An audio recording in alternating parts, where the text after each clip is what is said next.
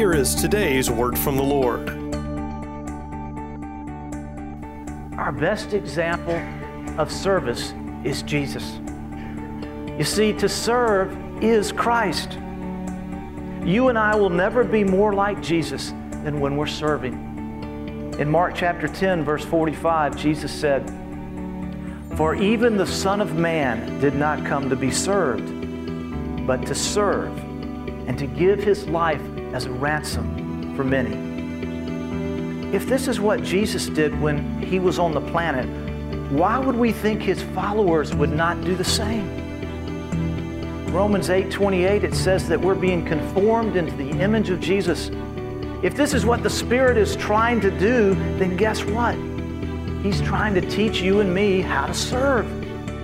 For more information on A Word from the Lord, visit awordfromthelord.org.